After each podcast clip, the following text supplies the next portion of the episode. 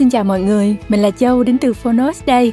Chắc hẳn là các bạn đã quen thuộc với mình và podcast Thư viện Sách Nói rồi đúng không? Chúng mình rất vui vì trong thời gian qua được các bạn ủng hộ và vui hơn nữa khi mà thấy lượt nghe, lượt tải của podcast ngày càng tăng lên. Điều này cho thấy là chúng mình đã tìm được những người bạn tâm giao rồi. Hy vọng là các bạn sẽ yêu thích Thư viện Sách Nói và tiếp tục ủng hộ tụi mình nhé. Cho những bạn chưa biết thì Thư viện Sách Nói là một podcast của Phonos, ứng dụng sách nói có bản quyền tại Việt Nam. Tại đây chúng mình sẽ chia sẻ với các bạn chương 1 của những cuốn sách đã được đăng tải trên Phonos. Và các bạn có thể nghe trọn vẹn tất cả các tác phẩm này trên ứng dụng Phonos. Các bạn hãy tải Phonos ngay nhé. Ngoài sách ra thì tụi mình còn có rất nhiều những nội dung độc quyền hấp dẫn khác. Hẹn gặp lại các bạn ở trên Phonos nhé. Còn bây giờ quay trở lại với podcast Thư viện Sách Nói. Các bạn còn nhớ đến cuốn sách Đừng Bao Giờ Đi Ăn Một Mình của Keith Ferrazzi không? Ở podcast Thư viện Sách Nói tuần này thì Châu sẽ giới thiệu với các bạn một cuốn sách nổi tiếng khác cũng đến từ tác giả này, có tựa đề là Ai Che Lưng Cho Bạn. Bật mí thêm cho mọi người nhé, Ai Che Lưng Cho Bạn cũng là tựa sách nằm trong danh sách New York Times Bestseller. Trên con đường chinh phục thành công, sự cố gắng và nỗ lực của bản thân luôn là điều quan trọng nhất. Nhưng nếu có được những mối quan hệ, một cái giang tay giúp đỡ khi cần thiết thì vẫn tốt hơn đúng không nè? Vậy làm sao để nhận biết và xây dựng những mối quan hệ với những người có thể sát cánh bên cạnh bạn những lúc bạn cần, vào những thời điểm bạn muốn? Châu tin là cuốn sách này sẽ cho bạn nhiều gợi ý hay đó. Tác giả nhấn mạnh thông điệp, hãy để người khác giúp bạn tập hợp những phương thức thay đổi hành vi thành công nhất trên thế giới. Qua đó, giúp bạn xây dựng nhanh chóng các mối quan hệ. Bây giờ, mời mọi người cùng nghe chương 1 nhé. Nếu bạn muốn nghe toàn bộ cuốn sách, tải ngay ứng dụng Phonos trên Google Play hoặc App Store nha.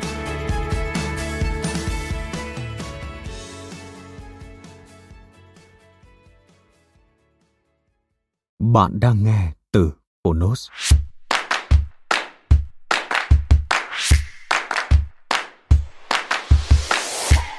Ai che lưng cho bạn? Who's got your back?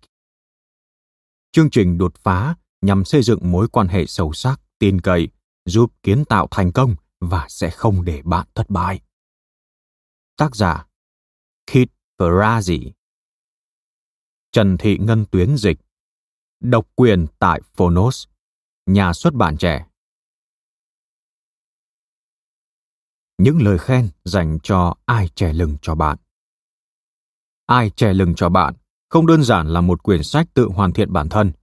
Nó là quyển sách đầu tiên với thông điệp hãy để người khác giúp bạn.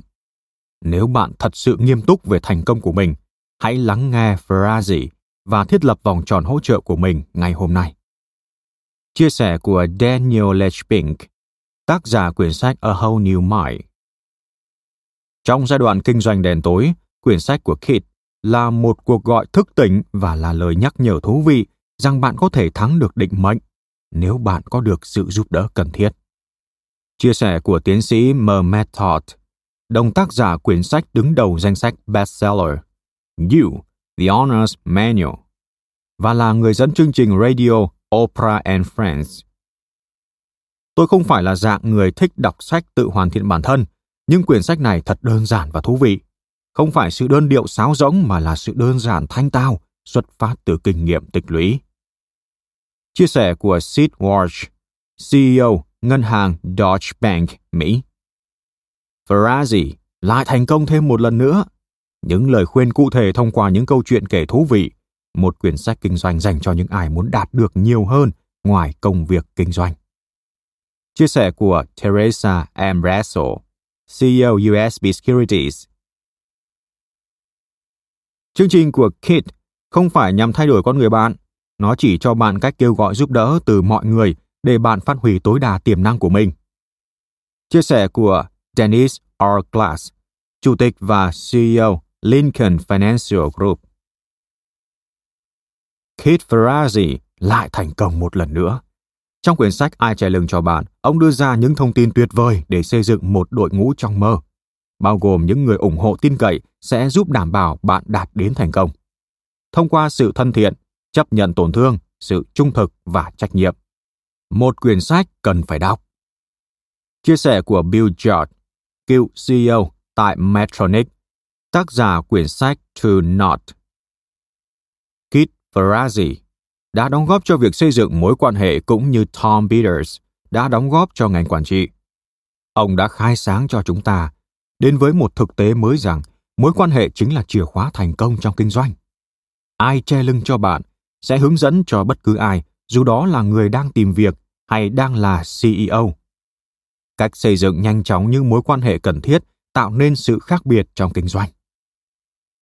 Chia sẻ của Jack Canfield, đồng tác giả quyển sách The Success Principle và loạt sách Chicken Soup for the Soul. Ferrazzi chỉ ra rằng một thay đổi toàn cảnh đang diễn ra, chúng ta đang chuyển từ đơn độc và các tập đoàn riêng lẻ sang thành cộng đồng và hợp tác. Quyển sách này là con đường dẫn đến thành công trong thế giới mới, mang theo nó là xúc cảm và sự khôn ngoan. Chia sẻ của David Winnick, CEO Thomson Reuters Markets. Keith là người đi đầu biết cách sử dụng mối quan hệ như một công nghệ mang đến thành công. Quyển sách này sẽ thu hút bạn ngay từ trang đầu tiên và mở ra cho bạn nhiều ý tưởng, suy nghĩ, thông tin đáng giá gấp nhiều lần so với số tiền bạn đã bỏ ra. Chia sẻ của Seth Godin, tác giả quyển sách Chips. Sau khi đọc quyển sách Ai Che Lưng Cho Bạn của Keith Ferrazzi, bạn không chỉ cảm thấy có nguồn cảm hứng để tạo nên sự thay đổi cho cuộc đời mình, mà thậm chí bạn còn duy trì được sự thay đổi này. Chia sẻ của Bill Novely, CEO AARP. Nếu tôi mà gặp được quyển sách này lúc mới bắt đầu sự nghiệp, tôi đã tiết kiệm được 30 năm thử và sai. Nếu bạn nghiêm túc với thành công của mình, tôi tha thiết đề nghị bạn nên đọc quyển sách này và thiết lập vòng tròn hỗ trợ ngày hôm nay. Chia sẻ của Marshall Goldsmith, tác giả quyển sách What Got You Here Won't Get You There, trong danh sách bestseller của New York Times, Wall Street Journal. Hãy chuẩn bị sẵn sàng để đọc quyển sách sẽ giúp bạn củng cố mọi mối quan hệ thân thiết của mình. Nếu chưa đọc quyển sách Ai Che Lưng Cho Bạn, bạn đang mất lợi thế. Chia sẻ của Tom Rath, tác giả của quyển sách bestseller Strength Finder 2.0. Dành tặng chị Karen của tôi. Lời cảm ơn. Định nghĩa trọn vẹn và đơn giản nhất về một mối quan hệ cứu sinh là một người không bao giờ để cho bạn thất bại. Rất nhiều người đã đóng trọn vai trò cứu sinh cho tôi trong quá trình 3 năm tôi viết quyển sách này. Và kết quả hôm nay chính là minh chứng tốt nhất của quan hệ hỗ tương tôi đã kiến tạo. Tôi rất tự hào về những gì chúng ta đã cùng nhau tạo dựng. Đầu tiên, tôi chân thành biết ơn nhóm làm việc nòng cốt đã giúp tôi hoàn thành quyển sách. Tôi xin kể ra theo thứ tự bảng chữ cái vì mỗi người đều đóng vai trò quan trọng. Max Alexander, Jim Murray, Taras, Sarah Grace, Raymond Snyder và Peter Smith. Jim Murray, biệt danh Data, đã tham gia dự án từ tháng 11 năm 2007, khi chúng tôi cùng nhau dán kín tường nhà với những tờ ghi chép khổng lồ. Ông là người chịu trách nhiệm trong nỗ lực nghiên cứu, cung cấp thông tin và hỗ trợ không mệt mỏi. Sarah Grace giúp tôi hoàn tất bản thảo trong 6 tháng cuối cùng, giúp tôi không biết bao nhiêu là thời gian viết lách, chỉnh sửa, quản lý dự án. Max Alexander đóng góp công sức và nỗ lực không mệt mỏi cho dự án này trong nhiều tháng. Peter Smith tham gia 24/7 cả trong những ngày nghỉ lễ. Sự kết hợp giữa tài năng, nhiệt tình, quảng đại của ông tạo nên một con người đáng ngưỡng mộ. Và cuối cùng, Taras xứng đáng nhận được sự biết ơn sâu sắc của tôi. Ông đã giúp khởi động dự án này bằng kiến thức và những lời chỉ trích thích đáng, và sau đó giúp tôi biến nó thành hiện thực với một phong thái lịch lãm. Tôi muốn bày tỏ sự biết ơn đến những mối quan hệ cứu sinh trong công việc. Đội ngũ nòng cốt tại Greenlight Research Group, Mark Gunston, Maurice Sechman và dĩ nhiên cả Data. Mark là người thức thâu đêm cùng tôi trong những buổi họp đầu tiên và luôn có mặt đóng góp ý tưởng và phản hồi ngay lập tức trong quá trình làm việc. Maurice mang đến cho tôi sự thẳng thắn trong những thời điểm quan trọng nhất. Thành quả của ông tại Accountability Groups càng củng cố thêm niềm tin của tôi vào quyền năng của sự hỗ trợ đồng đẳng tại nơi làm việc, đồng thời tác động lớn đến FG. Tôi muốn bày tỏ sự biết ơn đến Manlio Carelli và Jeff Kaplan, những người đã góp cho hai chương. biến đổi môi trường làm việc và đừng bao giờ bán buôn một mình. Cuối cùng, tôi muốn bày tỏ sự biết ơn đến những tác giả tài năng đã quảng đại đóng góp kiến thức và nghệ thuật của mình tại nhiều giai đoạn khác nhau của dự án. Brad Brun, Peter Carbonara, Lucas Colley, Vince Ross, Heather Sunz, Karen Schwartz và Frank Wilkinson. Tôi chân thành biết ơn người biên tập không mệt mỏi Roger Shaw tại Random House, người chăm chút từng trang bản thảo cho đến khi từng chương đều lấp lánh, người đã khuyến khích tôi đến với nghề viết. Chính Roger là người tìm đến và đề nghị tôi viết quyển sách sau này được đặt tên là Đừng Bao Giờ Đi Ăn Một Mình. Chân thành biết ơn Michael Pagan, người chịu trách nhiệm xuất bản, luôn luôn kiên nhẫn mỗi khi tôi trễ hẹn. Chân thành biết ơn người bạn và người đỡ đầu trong lĩnh vực xuất bản, Steve Rubin. Tôi muốn bày tỏ sự biết ơn Stan Lim vì sự hỗ trợ, quan tâm, hy sinh cũng như đóng góp của ông vào thiết kế bìa sách. Biết ơn cha và mẹ, những người đã giúp tôi đạt được bất cứ điều gì tôi muốn. Tôi biết ơn Julie Eid, một người bạn chân tình và người quản lý ngôi nhà của tôi.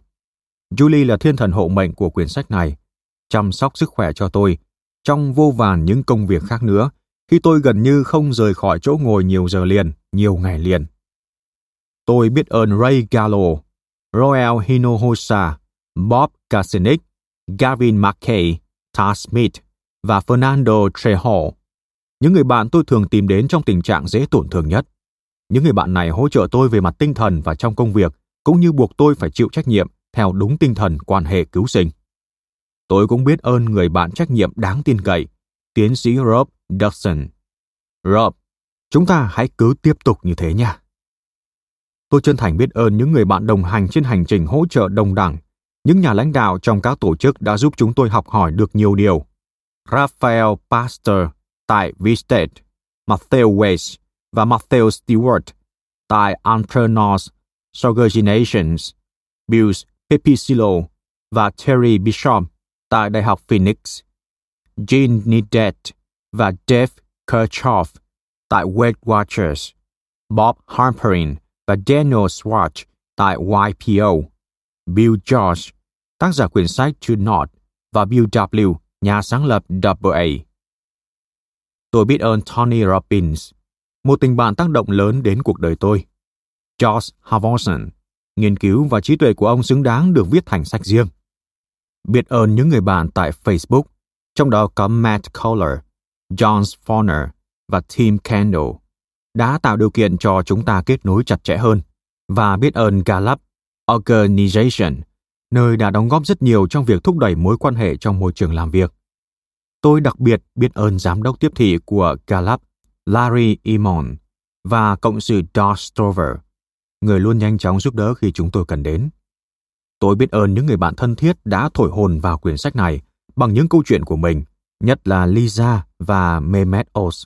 Hai người là nguồn cảm hứng và hỗ trợ công việc của tôi trong nhiều năm qua. Lisa dành thời gian quý báu của bà cho tôi, giúp cho bản thảo thêm hoàn hảo. Chẳng trách sao Mehmet lại thành công đến thế. Tôi chân thành biết ơn John Reddick, David Winnick và đội ngũ tại Thomson Reuters Markets. Sau buổi họp đầu tiên của chúng ta, tôi cảm thấy choáng váng trước thành công và nguồn cảm hứng hỗ tương, nền tảng của mọi thứ. Tôi rất phấn khích trước những gì chúng ta đã cùng nhau thực hiện và tôi biết ơn sự đóng góp bằng một tình huống cụ thể cho quyển sách này. Tôi biết ơn Roger Adnor, Mark Dean, Jason Owens, Nicky Sorum và toàn bộ đội ngũ tại Thrivent Financial. Cảm ơn các bạn đã mang đến một mô hình tuyệt vời về phương thức bán hàng theo nhóm và cảm ơn sự gắn bó của các bạn. Nếu không có sự hỗ trợ và thông tin của Jason trong nhiều giờ liền phỏng vấn, tôi đã không thể viết nên chương Đừng Bao Giờ Bán Buồn Một Mình. Tôi muốn bày tỏ lòng biết ơn nhóm thảo luận và đánh giá những bản phác thảo, chương sách, bản nháp ban đầu. Sự đóng góp đầy quảng đại của các bạn không chỉ giúp tôi hình thành một quyển sách hay, mà còn là nguồn động viên giúp tôi đi đến đích cuối cùng. Sherry Chris, Samantha Clemens, người đồng thời cũng tham gia vào nhiều buổi tìm kiếm ý tưởng. Daniel Gaudio Lalezor, Vicky Hansi, Wayne Landry, Moniz Masconi, Glenn Richardson, Peter Roach, với hiểu biết đặc biệt chuyên sâu của ông. Teresa Russell, Max Alexander, Guru Singh, Hilary Tertenbow, Howard Tucker, Peter Winnick. Người làm tôi ngạc nhiên khi đọc hết cả bản thảo chỉ trong một đêm. Ian Barra và Dave Doble. Tôi biết ơn người bà con Wendy Cassidy. Câu chuyện hợp tác thành công của chị đã cho tôi niềm tin rằng mình đang đi đúng hướng. Tôi biết ơn người đại diện Jay Mendel và Wade Carbeck tại William Morris, những người chuyên nghiệp và luôn tích cực trong toàn bộ quá trình dự án. Tôi biết ơn Kevin Small, một người đặc biệt thông thái mà tôi từng gặp khi nói đến tương lai của việc giúp đỡ lẫn nhau và cách quản lý nó. Tôi biết ơn những người đã tham gia thử nghiệm Greenlight Group tại Big Thoughts, đặc biệt là Eric Hansen, người đã can đảm thể hiện sự trung thực và chấp nhận tổn thương, tạo nền cho cả nhóm, và Beth Comstock, người đóng vai trò rất lớn trong sự thành công ngày ấy. Tôi chân thành biết ơn những người ủng hộ Greenlight Community, nhiệt tình tạo nên một phong trào, Josh Collins, Maxine Kachi, Sana Armour, Seb Bochep, Tommy Connor, Kiman Corin, Michael Dill, Hamad Khan, Robert Mee, Aura Pin, Gina Rudin, Scott Sonnen và Ken Speakman. Tôi biết ơn những cá nhân mà tôi có may mắn giúp đỡ và ngược lại cũng đã giúp tôi mà không hề hay biết, đặc biệt là Scott Bowen, Drew Pay, Guy Baruch, Noah Larazzi, Robin Kimsey và Joach Flock. Tôi hy vọng những gì chúng ta cùng nhau thực hiện cũng để lại tác động lên các bạn như bản thân tôi và quyển sách này đã nhận được. Tôi biết ơn Mike Minassi, khách hàng đầu tiên của Ferrazzi Greenlight và giờ đây đã trở thành một người bạn thân thiết. Lại thêm một lần nữa chứng minh rằng những mối quan hệ kinh doanh cũng mang tính riêng tư. Tôi chân thành biết ơn những thành viên trước đây và hiện nay của Ferrazzi Greenlight.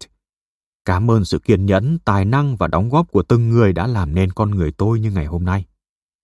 Các bạn chính là một Greenlight Group tiêu biểu, mang đến một không gian an toàn, cho phép phạm sai lầm và học hỏi lẫn nhau, là chiếc nôi và cơ sở của những lời đề nghị trong quyển sách này.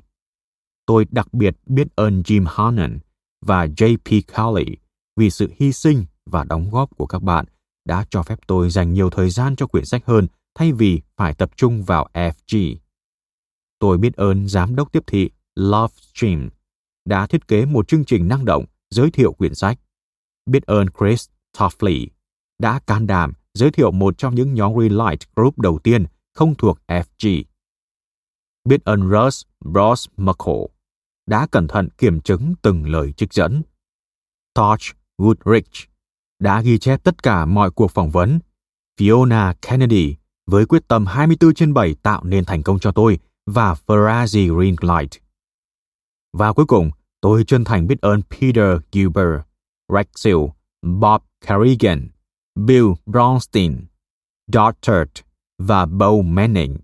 Những mối quan hệ cứu sinh trong công việc đã hướng dẫn tôi thay đổi và từ đó xây dựng nên bộ khung cho quyển sách này. Tôi đặc biệt biết ơn Greg, người sẵn sàng đấm tay xuống bàn và luôn đứng bên cạnh tôi xây dựng Ferrazzi Greenlight được như ngày hôm nay và phát triển trong tương lai. Đặc biệt biết ơn Bầu, người sếp đầu tiên của tôi, người đỡ đầu và giờ đây là cộng sự của tôi. Tôi mãi mãi biết ơn những người thật sự hiểu và quan tâm đến tôi. Giới thiệu. Một cá nhân tồn tại theo cảm nhận của những cá nhân khác. Trích Tổng Giám mục Desmond Tutu. Tôi đang ngồi trong căn phòng khách sạn tại Singapore sau một ngày học hành tất bật và bữa tối với mọi người trong nhóm. Cảm giác lâng lâng do chênh lệch múi giờ bắt đầu tấn công. Chúng tôi là một nhóm các nhà tư vấn quản trị của Deloitte and Touchy, chuyên đi chiến đấu khắp thế giới. Đêm trước, tôi đã tranh thủ ngủ được một giấc trên chuyến bay từ London, nhưng ngay cả chiếc ghế có thể ngã ra tối đa trong khoang hạng nhất cũng không thể thay thế được một chiếc giường thực thụ. Và thế là bây giờ tôi gần như tan vào trong chiếc nệm êm ái. Tôi chỉ mới thiu thiu ngủ thì nghe tiếng lạo xạo dưới cánh cửa phòng. Trời, một bản fax. Thôi kệ nó, đợi đến sáng cũng được mà, tôi nghĩ thế. Nhưng với tư cách là tổng giám đốc tiếp thị của công ty, đồng thời là thành viên mới nhất trong ban lãnh đạo, tôi không được phép để yên cái gì cả. Vì thế tôi phải buộc mình trèo khỏi giường, mắt nhắm mắt mở đi ra cửa và mở cái phong bì mới gửi vào. Bản fax không phải đến từ Deloitte. Đây là một lời đề nghị công việc mới. Từ bên kia thế giới, Starwood Hotels, một công ty tương đối mới với những tham vọng toàn cầu táo bạo, mời tôi về làm tổng giám đốc tiếp thị CMO. Đây quả thực là một vị trí trong mơ đối với tôi. Mục tiêu của Starwood là làm sống lại ngành công nghiệp khách sạn đang héo úa dần và tạo ra những thương hiệu hoàn toàn mới sẽ được biết đến trên toàn thế giới thông qua một bộ phận marketing trung tâm quản lý toàn cầu. Về phần mình, tôi có trách nhiệm biến đổi và dẫn dắt thế giới marketing khách sạn vốn đang ngủ đông tham gia đóng góp vào đội ngũ năng động mới tại Starwood. Đáng lẽ tôi phải cảm thấy hào hứng lắm chứ. Đây là một bước nhảy đáng kể tiến vào thế giới marketing cho người tiêu dùng, chức vụ cao hơn và thêm nhiều trách nhiệm. Thế mà ngược lại, tôi cảm thấy rất lo lắng. Làm sao tôi có thể rời bỏ các đồng nghiệp tại Deloitte chứ? Khi mà công việc của chúng tôi chỉ mới bắt đầu mang lại thành quả. Tôi là CMO đầu tiên của liên danh này và là người làm marketing toàn cầu đầu tiên đạt đến thành công. Đa phần là nhờ tôi xuất thân từ lĩnh vực vận hành và hiểu rõ từ trong ra ngoài những gì chúng tôi đã làm.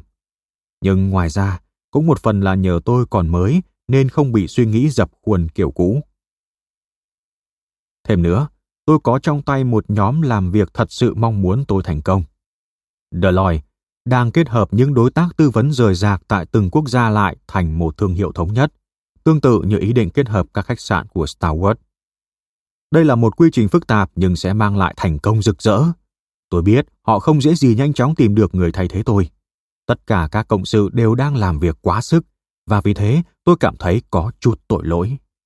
Nhưng thật ra có một lý do tiềm ẩn sâu xa hơn khiến tôi không yên lòng, mà lúc đó tôi không nhận ra. Mãi đến nhiều năm sau này, trong khi tôi biết rằng Deloitte cần đến sự đóng góp của tôi, sự thật là tôi cũng cần họ. Nếu lúc đó tôi hiểu được như bây giờ, tôi chắc đã nhận ra cái cảm giác này thể hiện mạng lưới hỗ trợ đang sụt lún ngay dưới chân mình. Mạng lưới. Tôi cứ nghĩ mình hiểu về nó khá rõ. Nói cho cùng, bản fax của Starwood cũng không phải tự nhiên tìm đến cánh cửa khách sạn tôi đang ở. Nó là kết quả của quyết tâm xây dựng mạng lưới các mối quan hệ thật sự trong suốt một thời gian dài. Tôi tìm được công việc marketing tại Deloitte cũng là nhờ nuôi dưỡng những mối quan hệ sâu sắc với các giám đốc công ty. Trong đó có cả CEO Pat LoConto, khi tôi còn là một sinh viên tại trường kinh doanh Harvard. Tầm quan trọng của việc giao thiệp và kết nối với mọi người là một kỹ năng tôi học được từ khi là một cậu bé thuộc giai cấp lao động, lớn lên ở miền Tây Pennsylvania. Khi tôi còn là người nhặt banh trên sân golf cho những người giàu có, sống ở phía bên kia thị trấn, tôi đã nhận thấy rằng họ không chỉ cùng tham gia chung trong một câu lạc bộ hay một cộng đồng trong xã hội, họ còn làm ăn chung với nhau. Khi tôi làm quen được nhiều người trong số này, tôi nhận thấy rằng ai cũng có thể gia nhập câu lạc bộ này, miễn là người đó phải biết quan tâm đến thành công của người khác, chứ không chỉ biết đến bản thân mình. Đây là một kỹ năng mà rất nhiều trường kinh doanh và nhiều người bỏ qua. Trong tâm trí của nhiều người, tôi là Mr. Relationship, là mối liên kết giữa các nhóm người khác nhau. Với bao nhiêu kết nối trong tay như vậy, việc tôi rời bỏ Deloitte để đến với một đồng cỏ xanh hơn thì có gì đáng lo ngại. Tôi còn trẻ, chưa đến 30 tuổi, tôi có cả một tương lai nghề nghiệp rộng mở trước mắt, vậy tại sao tôi không nhảy lên sung sướng? Dĩ nhiên, cũng như bất cứ ai khi phải đổi việc, tôi biết mình sẽ nhớ đến những người bạn tại Deloitte. Nhưng thật ra cảm xúc của tôi sâu sắc hơn thế. Tôi là một anh chàng mới trong một nhóm những người kỳ cựu chịu trách nhiệm toàn cầu hóa công ty. Một nhóm khăng khít do Pat lãnh đạo cùng với cánh tay mặt của ông là Bob Kurt. Bên cạnh những người thâm niên khác như Red Seal, người đã tuyển dụng tôi vào làm anh chàng thực tập trong mùa hè và đã ra tay giúp tôi khỏi bị đuổi việc nhiều lần vì những hành động táo bạo của mình. Tất cả họ đều chào đón tôi và đỡ đầu cho tôi. Đây không chỉ là một nhóm làm việc ăn ý với nhau, đây là một nhóm quan tâm và hỗ trợ lẫn nhau. Họ đã giúp tôi trưởng thành hơn trong khoảng thời gian định hình nghề nghiệp của mình. Và tôi cũng rất quan tâm đến họ, ngay cả bây giờ vẫn thế. Chúng tôi tin tưởng lẫn nhau, chúng tôi chia sẻ với nhau những giá trị cốt lõi, mặc dù kỹ năng chúng tôi rất khác nhau. Không có chuyện gì chúng tôi không thể làm hay không thể nói ra. Chúng tôi phát biểu ý kiến của mình, chia sẻ quan điểm, chia sẻ ý tưởng quanh bàn ăn, cùng trải nghiệm nhiều điều và thường xuyên tha thứ lỗi lầm cho nhau. Tôi không nhớ có lúc nào mình lại cảm thấy bất an cả. Chúng tôi là những cộng sự lôi nhau đi khắp thế giới, mặc dù thực tế tôi chẳng cảm thấy mình bị lôi kéo gì cả. Thay vào đó, chúng tôi hoàn toàn chìm đắm trong sự hào hứng, lạc quan, trong nhiệt huyết và sức sáng tạo, trong hy vọng. Đôi khi, tôi chui ra khỏi giường vào lúc nửa đêm để đi đến văn phòng vì tôi cảm thấy trong người quá phấn khích. Đây không chỉ là những đồng nghiệp, họ là những người bạn của tôi. Vấn đề không chỉ là nhiều người cùng nghĩ thì tốt hơn một người. Do chúng tôi không e ngại mình đang lấn sân hay làm tổn thương người khác, chúng tôi tự do phát biểu ý kiến rôm rốp như bắp rang đang nổ trong phòng. Chúng tôi cam kết trung thực đến người khác. Chúng tôi tranh luận nhiệt tình và chỉ ra những sai lầm của nhau. Chúng tôi khích lệ và tạo nguồn cảm hứng cho nhau thay vì làm bẽ mặt hay chê cười nhau. Và chúng tôi yêu cầu mọi người phải có trách nhiệm để đảm bảo chúng tôi giữ đúng định hướng mục tiêu. Chúng tôi học hỏi và chia sẻ cho nhau trong một môi trường an toàn, cho phép chúng tôi chấp nhận rủi ro để trưởng thành hơn. Không có gì là không thể nói ra trong nhóm tôi. Vì thế, dĩ nhiên tôi trông đợi họ sẽ cho tôi lời khuyên nên làm gì trong trường hợp này. Đúng vậy, tôi sẵn sàng đến hỏi CEO của công ty, liệu tôi có nên ra đi và nhận công việc mới không? Nhóm chúng tôi là như vậy đấy. Khi chúng tôi cùng ngồi lại với nhau trong sảnh khách sạn tối hôm sau, một cái sảnh mang phong cách thuộc địa của Anh, với những chiếc ghế bành bằng da êm ái đẹp như mới lấy ra từ trong quyển catalog của Ralph Lauren. Tôi kể cho họ nghe về bản fax tối hôm trước. Mặc dù tình cảm chúng tôi rất gắn bó và khung cảnh lúc đó rất ấm cúng, tôi nhận thấy cũng không dễ dàng gì trình bày vấn đề. Tôi cố gắng giữ lại thời khắc này cho đến tận hôm nay, mỗi khi có một nhân viên nào trong công ty tư vấn Ferrazzi Greenlight của tôi đến nói với tôi rằng anh ấy hay cô ấy phải ra đi nắm bắt những cơ hội mới.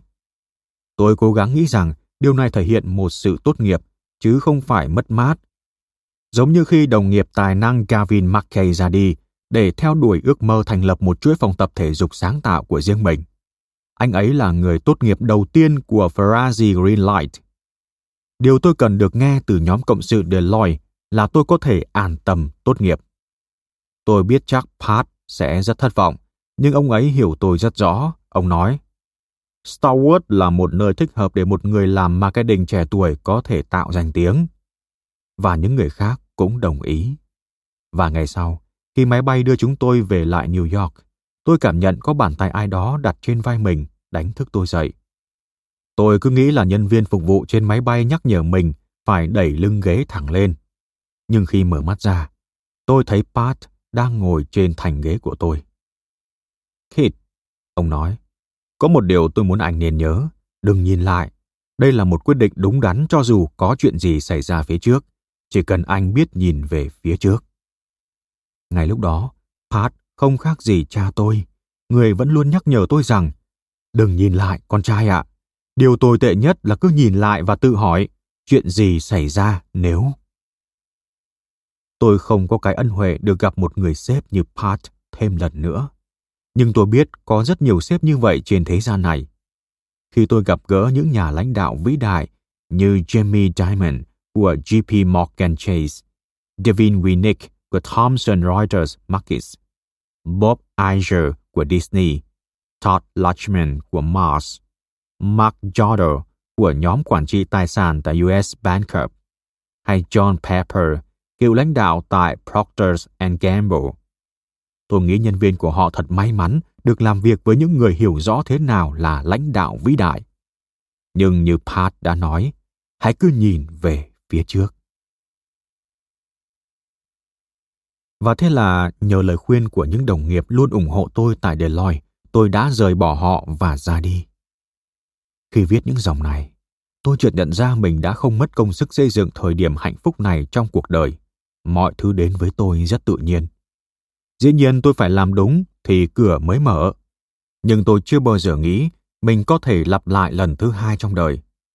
Theo thời gian, khi tôi thành chủ doanh nghiệp và điều hành công ty riêng của mình, những ngày làm việc tại Deloitte vẫn cứ luẩn quẩn trong đầu như một điều may mắn thoáng qua, hoàn toàn là cầu may mà thôi.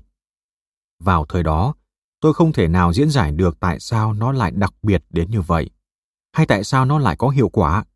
Tôi chỉ biết mình cảm thấy rất phấn khích, chan chứa tình cảm và thông thái. Tôi là một cậu bé nghèo may mắn được học trong những trường danh tiếng. Lúc nào cũng cảm thấy mình lạc lõng. Mặc dù tôi cảm thấy hào hứng với những công việc mới sau này, tôi vẫn ước ao được một lần nữa sống lại trong không khí hỗ trợ và chia sẻ. Một điều tôi rút ra được từ kinh nghiệm tại Deloitte là quyền năng tuyệt đối khi có một nhóm người hướng dẫn, khuyến khích, giúp tôi mở lòng và trung thực, buộc tôi phải có trách nhiệm và cho phép tôi phát huy hết khả năng của mình. Và tôi nhận ra rằng mình muốn tìm cách tái tạo trải nghiệm này. Phần 1.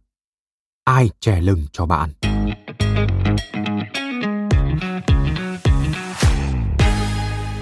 Các mối quan hệ cứu sinh có thể làm thay đổi cuộc đời bạn, như chúng đã làm thay đổi cuộc đời tôi. Giảm cân, làm giàu và thay đổi thế giới.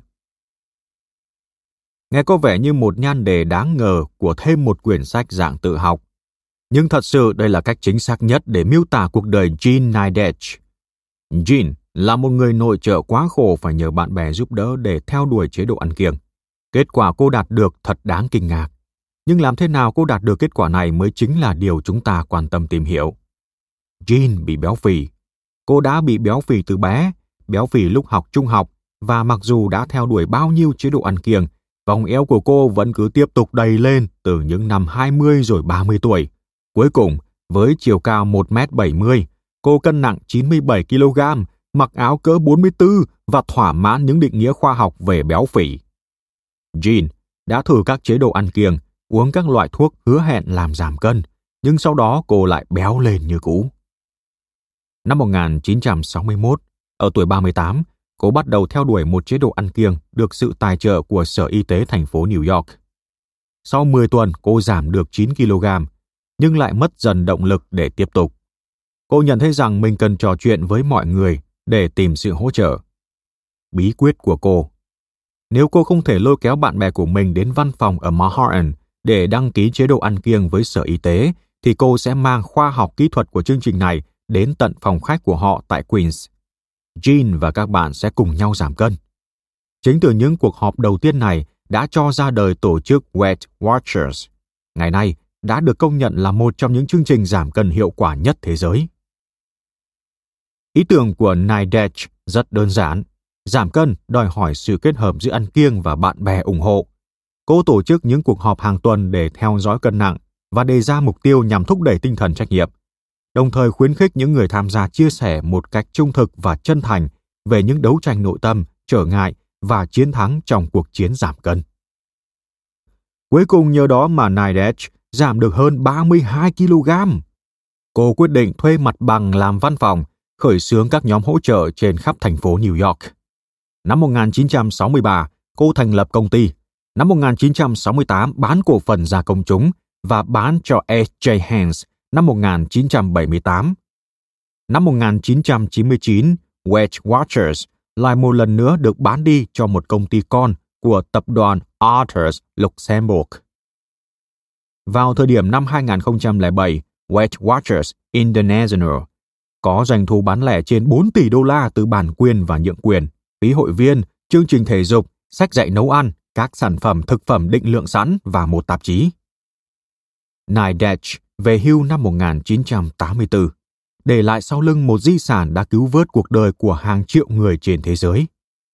Dave Kirchhoff, CEO hiện tại của công ty ghi nhận, mặc dù khoa học kỹ thuật giúp giảm cân đã có tiến bộ theo thời gian, cốt lõi của chương trình do Jean đề xướng, sự ủng hộ và tinh thần trách nhiệm vẫn là một đặc điểm không thay đổi.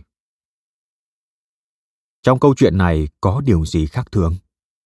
Jean chỉ muốn giảm cân, nhưng thông qua một vòng tròn các người bạn chia sẻ kiến thức, kinh nghiệm, sự trung thực và hỗ trợ, cô đã đạt được nhiều hơn những gì có thể tưởng tượng.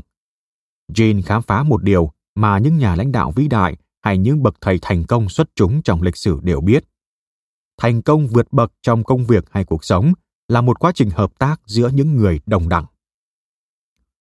Đằng sau mọi nhà lãnh đạo vĩ đại, nền tảng của mọi câu chuyện thành công vượt bậc đều là một vòng tròn không thể thiếu, bao gồm đội ngũ tư vấn đáng tin cậy, người đỡ đầu và đồng nghiệp. Những nhóm hỗ trợ này thể hiện dưới nhiều hình thức, số lượng khác nhau, có mặt ở mọi cấp độ và trong gần như mọi khía cạnh công việc hay đời sống riêng tư. Nhưng tất cả đều có chung một đặc điểm, đó là mối liên kết riêng biệt giữa các thành viên mà tôi gọi là mối quan hệ cứu sinh. Nói đơn giản, chính những mối quan hệ này tạo nên thành công khác nhau ở mỗi người. Trong quyển sách này, tôi muốn mang đến cho bạn hướng dẫn thực hành cách xây dựng mối quan hệ cứu sinh để bạn có thể thay đổi cuộc đời mình như Jean Nidech đã làm được. Kết nối và đơn độc. 10 năm sau khi rời khỏi ban lãnh đạo tại Deloitte Consulting, với vị trí tại Starwood Hotels & Resort, tôi là một trong những tổng giám đốc tiếp thị trẻ nhất trong danh sách Fortune 500. Năm 2003, quyển sách đầu tay Đừng bao giờ đi ăn một mình đề cao quyền lực của những mối quan hệ chân thành và sự quảng đại trong cách đối xử trong công việc, được lọt vào danh sách bán chạy toàn quốc. Từ những phản hồi của độc giả và khách hàng, tôi được biết quyển sách đã giúp họ thay đổi cuộc sống theo hướng tốt đẹp hơn. Tôi cảm thấy mình dường như mới bắt đầu tìm ra mục đích sống thật sự của cuộc đời, đó là giúp đỡ mọi người hoàn thiện sự nghiệp và công ty của họ. Điều này mang đến ý nghĩa nhiều hơn là cố làm sao có thêm nhiều người đặt mông lên giường, như tôi hay nói đùa về vai trò tổng giám đốc tiếp thị tại Starwood. Không lâu sau đó, tôi đã hoàn tất giấc mơ cả đời của mình bằng cách thành lập công ty tư vấn và đào tạo riêng của mình, Ferrazzi Greenlight hay FG, như cách chúng tôi thường gọi. Người ngoài nhìn vào thấy tôi dường như đã có tất cả, thành công, tiền bạc, danh tiếng, những buổi nói chuyện với thù lao cao, hàng chồng cao ngất thư của người hâm mộ. Mạng lưới công việc và xã hội phải bằng một quyển danh bạ điện thoại của một thành phố cỡ trung. Nhìn bề mặt, cuộc đời có vẻ thật tuyệt vời. Nhưng tận sâu bên dưới, mọi thứ không được như vẻ ngoài của nó. Sự thật là xét về mục tiêu tôi đặt ra cho công ty, thì công việc kinh doanh đã làm tôi thất vọng. Tôi cảm thấy quá tải và cô độc. Tôi có cảm giác như mình đang tham gia một bữa tiệc bên hồ bơi. Xung quanh là bè bạn và người thân quen. Nhưng thay vì tôi chuyện trò với họ, tiếp nước cho họ, thì tôi lại một mình cô độc dưới đáy hồ, đang vùng vẫy để nổi lên mặt nước. Và đáng buồn nữa là không ai quan tâm đến tôi cả. Tôi nhận ra mình đang cư xử như một giám đốc tầm thường. Quá nhiều khách hàng yêu cầu tôi phải đích thân thực hiện công việc. Mặc dù tôi đã tuyển dụng được nhiều giám đốc có năng lực để giúp tôi xây dựng FG, tôi đã không ưu tiên thời gian để huấn luyện họ làm những gì tôi đang làm, hay tự điều hành công ty mà không cần đến tôi nhúng tay trực tiếp quá nhiều. Khi các đồng nghiệp thử can thiệp và giúp tôi làm nhẹ bớt khối lượng công việc đang phủ kín người tôi, đa phần tôi cảm thấy thất vọng với kết quả họ mang lại.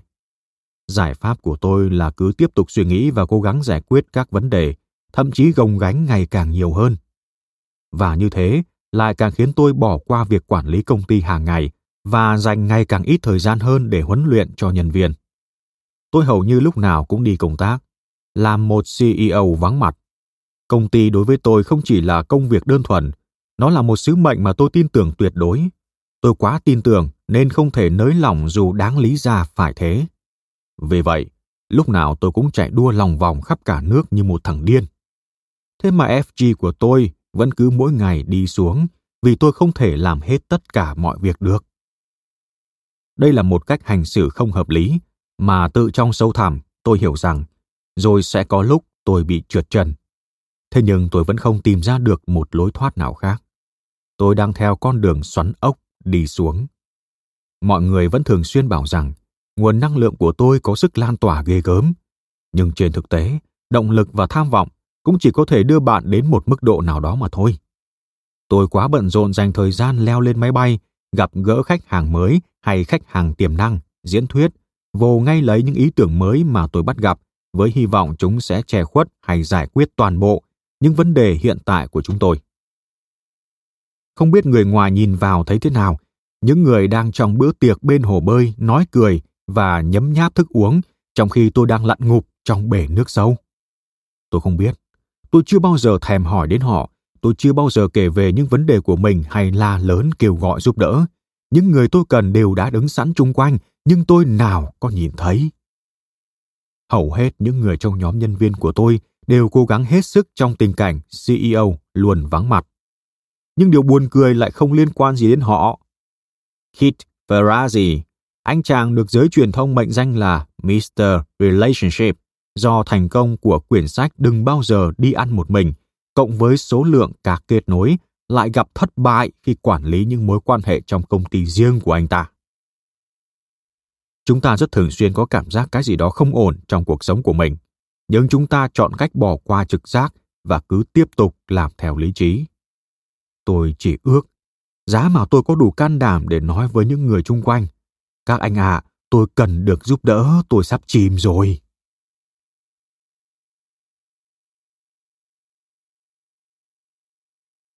Hiểu mình là ai và thuộc thế giới nào. Về bản chất, vấn đề của tôi không chỉ đơn thuần là một vấn đề công việc. Bởi vì có rất nhiều vấn đề chiến lược hay hoạt động hàng ngày trong công ty, tôi phải dựa vào mạng lưới quốc tế mà mình đã xây dựng, vận dụng những hiểu biết và hướng dẫn mà tôi đã miêu tả trong quyển sách Đừng Bao Giờ Đi Ăn Một Mình.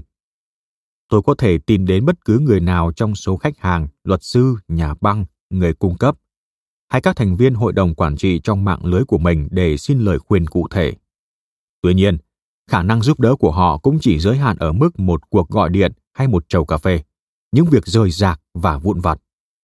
Tôi không có một ai trong cuộc đời để có thể làm phiền bất cứ lúc nào nếu cần một cuộc tranh luận hoàn toàn thẳng thắn, không e ngại về những vấn đề đang diễn ra trong đời sống và trong công việc. Tôi chưa tạo dựng được những mối quan hệ khăng khít và sâu sắc như thế với một vài người chính yếu sẵn sàng làm bất cứ thứ gì để đảm bảo rằng tôi không bao giờ thất bại. Và ngược lại, tôi cũng thế. Những mối quan hệ mà tôi đã từng có được với đội ngũ tại Deloitte. Một mặt, tôi đã đánh mất khả năng nhận thức điểm mạnh và điểm yếu của mình. Khi xảy ra chuyện, chúng ta mất quyền kiểm soát điểm yếu của mình. Kết quả là chúng ta có những hành vi tự làm hại mình. Muốn vượt qua chúng, chỉ có cách duy nhất, đó là phải hiểu rõ bản thân. Hãy thử suy nghĩ theo hướng này. Thành công là khả năng tạo được những kết quả mà chúng ta thật sự tìm kiếm trong cuộc sống, chứ không phải chỉ là số tiền chúng ta kiếm được. Người nào hiểu rõ họ mong muốn điều gì, hiểu rõ những động lực bên trong, những thứ tự ưu tiên, chắc chắn không dẫm lên chân mình. Họ có thể tập trung toàn bộ sức lực cho mục tiêu cuộc đời mình. Đây chính là điều giúp cho những con người bình thường sống một cuộc đời xuất chúng. Tích lũy kiến thức là một quá trình không có một điểm dừng duy nhất. Vậy mà không hiểu sao, chúng ta thế nào cũng có lúc bị đi lạc. Khi đó, chúng ta cần một tầm nhìn bên ngoài làm phao cứu sinh, một cú đá đít xứng đáng. Đối với tôi, cú đá này đến từ một người bạn, Peter Gilbert, nhà sản xuất phim và nguyên lãnh đạo Sony Pictures. Chỉ trong vòng một ngày, cuộc đời tôi đã bắt đầu thay đổi. Tôi ghé qua nhà Peter để trao đổi với ông một vài lời khuyên cho quyển sách mà ông muốn viết. Trong phòng khách của ông, trong không khí của những bộ phim ông đã tham gia, bộ đồ Batman đã mặc trong phim Batman, những giải thưởng danh giá mà ông đã mang về nhờ sản xuất những bộ phim ăn khách như Midnight Express hay Rain Man. Tôi cứ nói huyên thuyên, đưa ra nhận xét về ý tưởng của quyển sách. Bỗng Peter ngồi dựa người vào chiếc ghế bành và lắc đầu nhẹ nhẹ. "Kid," ông nói, "tôi nghĩ anh nên xem lại mình cho tao nhã hơn." Tôi ngượng chín người. Tao nhã? Phải chăng lời nhận xét của tôi thẳng thắn quá? Điều này là không thể xảy ra với Peter. Tao nhã? Không còn từ nào trừu tượng hơn được nữa. Ngay lập tức, tôi nhớ lại ngôi trường tiểu học hào nhoáng mà tôi được theo học nhờ có học bổng. Cha mẹ tôi thuộc giai cấp lao động tại La Trobe, Pennsylvania. Không có đủ tiền mua đồng phục cho tôi, nên chúng tôi phải mua quần áo cũ tại một cửa hàng bán đồ gần như mới. Tôi rất ghét đi vào cửa hàng này và thường trốn trong các xào quần áo vì sợ bạn bè bắt gặp. Một điều dĩ nhiên rồi cũng đến. "Ê, Ferrazzi!" bọn chúng sẽ kêu lên. "Bữa nay mày mặc áo theo tên ai vậy?" Từ quần áo đến gốc gác người Pittsburgh, tôi luôn luôn mặc cảm từ lúc nhỏ là mình kém tào nhã đến mức nào. Peter nhận thấy cảm xúc thể hiện trên gương mặt tôi và lắc đầu một cái thân tình. Nụ cười của ông nhắc tôi nhớ lại rằng chúng tôi là bạn của nhau, và đây là một người quan tâm đến tôi, chứ không phải lũ bạn học cấp 2 chỉ muốn gây khó dễ cho tôi. "Kid." Cảm xúc trên gương mặt của anh tôi không có ý nói đến quần áo hay dáng dấp của anh. Ông nói tiếp, tôi muốn nói đến sự tao nhã trong mục đích và hành động. Keith, tao nhã là nghệ thuật sử dụng nỗ lực ít nhất để tạo hiệu quả cao nhất, quyền năng cao nhất và thành công cao nhất trong cuộc sống. Anh làm việc quần quật, Keith ạ. Điều này không có gì sai, nhưng tôi thấy anh phải giật gấu vá vai liên tục. Tôi nhận được email của anh mọi lúc mọi nơi. Anh là một trong những người thông minh nhất mà tôi quen biết, nhưng anh đang làm việc một cách mù quáng. Với tất cả những nỗ lực ấy cộng với tài năng của mình, anh phải đạt được nhiều hơn so với hiện tại. Ông ngừng lại, nhìn thẳng vào mắt tôi và hơi chồm đầu về phía trước. Keith, chúng ta hãy cùng nhau nhìn nhận vấn đề. Anh có biết anh muốn gì và công việc kinh doanh sẽ giúp anh đạt được điều đó như thế nào không? Bởi vì tôi không nhận ra. Anh có dám chắc là những nỗ lực siêu nhiên của anh được định hình và định hướng về đúng nơi anh cần đến không? Và ông nói tiếp khi nhận thấy vẻ mặt đầy ngạc nhiên của tôi. Keith, tôi là người đầu tiên nói với anh về điều này hả? Tôi biết là kiến thức và kinh nghiệm của Peter đã đánh trúng chỗ, nhưng chưa có ai nói với tôi một cách thẳng thắn như vậy. Tôi cũng biết là sự thẳng thắn của Peter, mặc dù hơi khó nuốt, là một dấu hiệu chắc chắn cho thấy ông quan tâm đến tôi. Dường như ông đã nhìn thấy tôi phập phù trong hồ bơi đó và đã chịu khó bỏ thời gian tìm sợi dây quẳng xuống cho tôi. Vì một lý do nào đó, tôi cảm thấy hoàn toàn an toàn và được tôn trọng khi nghe lời khuyên của Peter. Tôi không hề cảm thấy xấu hổ hay tỏ ra chống đối, ngay cả trước mặt anh chàng Batman đang nhìn tôi chăm chăm trong góc tường. Tôi cảm thấy thật xúc động, biết ơn và nhẹ nhõm. Tôi đã dành cuộc đời mình cố gắng làm mọi thứ cho quá nhiều người. Tôi không giỏi làm một người biết nhìn nhận điểm yếu của mình. Nhưng hôm nay, ngồi ở đây, chỉ có tôi với Peter. Mọi việc thật dễ dàng. Ông ấy không hề ám chỉ rằng tôi yếu đuối. Tôi chỉ là con người. Tôi có những điểm mạnh chưa biết tận dụng và có những hành vi cần phải điều chỉnh. Eureka! Peter, giúp tôi nhận ra rằng tôi cần được giúp đỡ. Tôi cần được ủng hộ theo cách Peter đang làm. Tôi không cách chi đến đích mà tôi muốn và phát huy hết tiềm năng của mình trong kinh doanh nếu không có sự hỗ trợ này. Tôi không việc gì phải e ngại mà buông bức chắn bảo vệ, bởi vì chung quanh tôi luôn có rất nhiều người hiểu rõ con người thật của tôi mà vẫn tôn trọng và quan tâm đến tôi. Sự thật là tôi vẫn có nhiều mối quan hệ trong cuộc đời, nhưng tôi chỉ có vài mối quan hệ thật sự gắn bó khăng khít với những người tôi có thể mở lòng, chia sẻ nỗi sợ, chia sẻ thất bại, mục tiêu, ước mơ và cầu mong giúp đỡ. Tôi đã nghĩ rằng chỉ vì tôi là chủ và người ta nhìn tôi như một chuyên gia, tôi phải là người luôn tìm ra câu trả lời. Nhưng không phải lúc nào tôi cũng có câu trả lời. Những mối quan hệ thật sự quan trọng mà tôi có, gia đình, bạn bè thân thiết nhiều năm, không thể mang đến cho tôi kinh nghiệm hay nhận xét về sự nghiệp như tôi cần đến. Tôi cần những người đáng tin cậy và hiểu biết về mục tiêu sự nghiệp của tôi.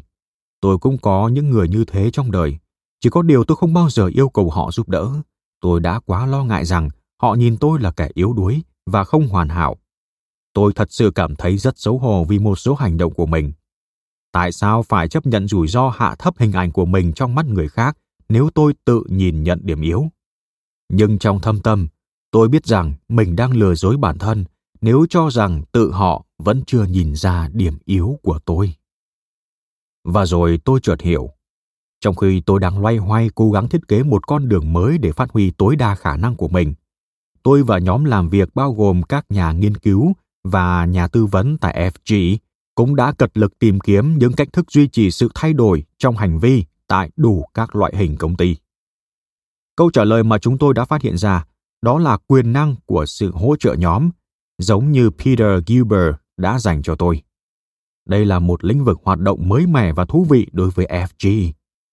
Xuất phát từ mối quan tâm của tôi dành cho cách áp dụng hỗ trợ nhóm trong những chương trình rất thành công như Weight Watchers, đã giúp chị gái Karen của tôi và Alcoholics Anonymous. Bên cạnh thông tin từ một loạt nghiên cứu tâm lý và kinh nghiệm thực tế của những người như Maurice Shackman, một nhà tư vấn, diễn giả, tác giả thông thái và trung thực đến tuyệt vời, và tiến sĩ Mark Goldstein, nhà thương thuyết cho các vụ bắt cóc con tin và tác giả nổi tiếng của quyển sách Get Out of Your Way. Thực tế, Maury và Mark đều tham gia vào việc nghiên cứu tại FG.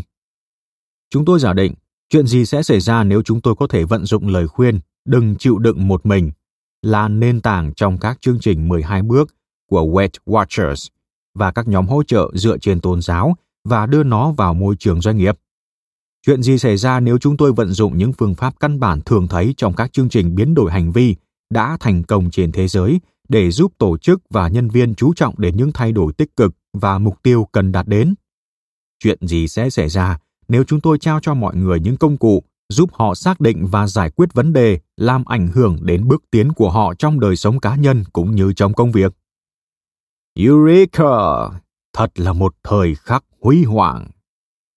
FG chỉ mới triển khai việc giúp đỡ tạo lập môi trường hỗ trợ nhóm cho những nhóm làm việc có cấu trúc rõ ràng như đội ngũ bán hàng hay ban lãnh đạo. Kết quả có thể đo lường được và gần như nhìn thấy ngay lập tức. Chưa kể đến cảm giác háo hức mới mẻ trong những người tham gia và sự quyết tâm phát triển những kỹ năng mới và cải thiện hành vi. Đối với khách hàng của chúng tôi, những tiến bộ này được phản ánh thông qua doanh thu tăng lên sau khi triển khai được vài quý. Chúng tôi là những công ty hạt giống với những công cụ và kỹ thuật mới, cho phép nhân viên mình tạo dựng mối quan hệ cứu sinh với nhau. Peter Gilbert đã chỉ cho tôi thấy mình đơn độc như thế nào khi cố gắng tự giải quyết vấn đề với tư cách giám đốc và nhà lãnh đạo. Và công trình chúng tôi thực hiện tại FG đã xoay chuyển thành một kế hoạch chi tiết để vượt qua tình trạng này, cho phép cá nhân tận dụng quyền năng của sự hỗ trợ nhóm từ những nhà cố vấn tin cậy và gần gũi, để đạt được nhiều hơn, nhanh hơn, vui hơn và do đó thành công hơn trong những việc mình làm. Tôi có thể thấy cuộc sống cá nhân và sự nghiệp của mình giờ đây đã được định hình phù hợp nhất. Tôi hy vọng được nhận thêm nhiều nhận xét và thời gian từ Peter, nhưng tôi nhận ra rằng mình cũng cần được hỗ trợ và nhận lời khuyên từ nhiều người khác nữa, những người tôi tin cậy và có thể thiết lập mối quan hệ cứu sinh. Tôi cần có một vài người trong cuộc đời để trông chừng cho tôi, những người tôi có thể chia sẻ bất cứ thứ gì, những người sẽ khuyến khích và ủng hộ, đưa ra nhận xét và quan điểm của họ, những người sẽ nói cho tôi biết sự thật, dù sự thật này tôi không muốn nghe, những người sẽ buộc tôi phải có trách nhiệm trên mỗi bước đường tôi đi. Tôi đã đóng vai này cho nhiều người trong nhiều năm, giờ đây tôi phải bắt đầu để cho người khác làm ngược lại cho tôi phải để mọi người hiểu tôi sâu sắc hơn. Tại sao chúng ta cần phao cứu sinh? Mỗi chúng ta là một người bán hàng, một nhà lãnh đạo, một chủ doanh nghiệp đang đi tìm câu trả lời. Tất cả chúng ta đều làm việc cật lực trong công việc và sự nghiệp của mình. Tôi muốn nói đến cả những bậc cha mẹ phải ở nhà để chăm sóc con cái. Chúng ta đều là những người chủ doanh nghiệp cho những ý tưởng của riêng mình, bất kể chúng ta có công ty riêng hay đi làm thuê cho người khác. Chúng ta đều là nhà lãnh đạo trong cuộc đời mình, đối với đồng nghiệp, đối với nhân viên, đối với con cái và trong cộng đồng. Mỗi chúng ta là một người bán hàng, chào bán bản thân và những ý kiến của mình, nếu không phải là các sản phẩm hay dịch vụ của công ty. Và hầu hết, chúng ta đều gặp phải những vấn đề cá nhân hay công việc quá lớn, không thể tự mình giải quyết. Nếu chúng ta muốn thành công như mong đợi của mình, chúng ta sẽ cần đến sự giúp đỡ của nhiều người khác.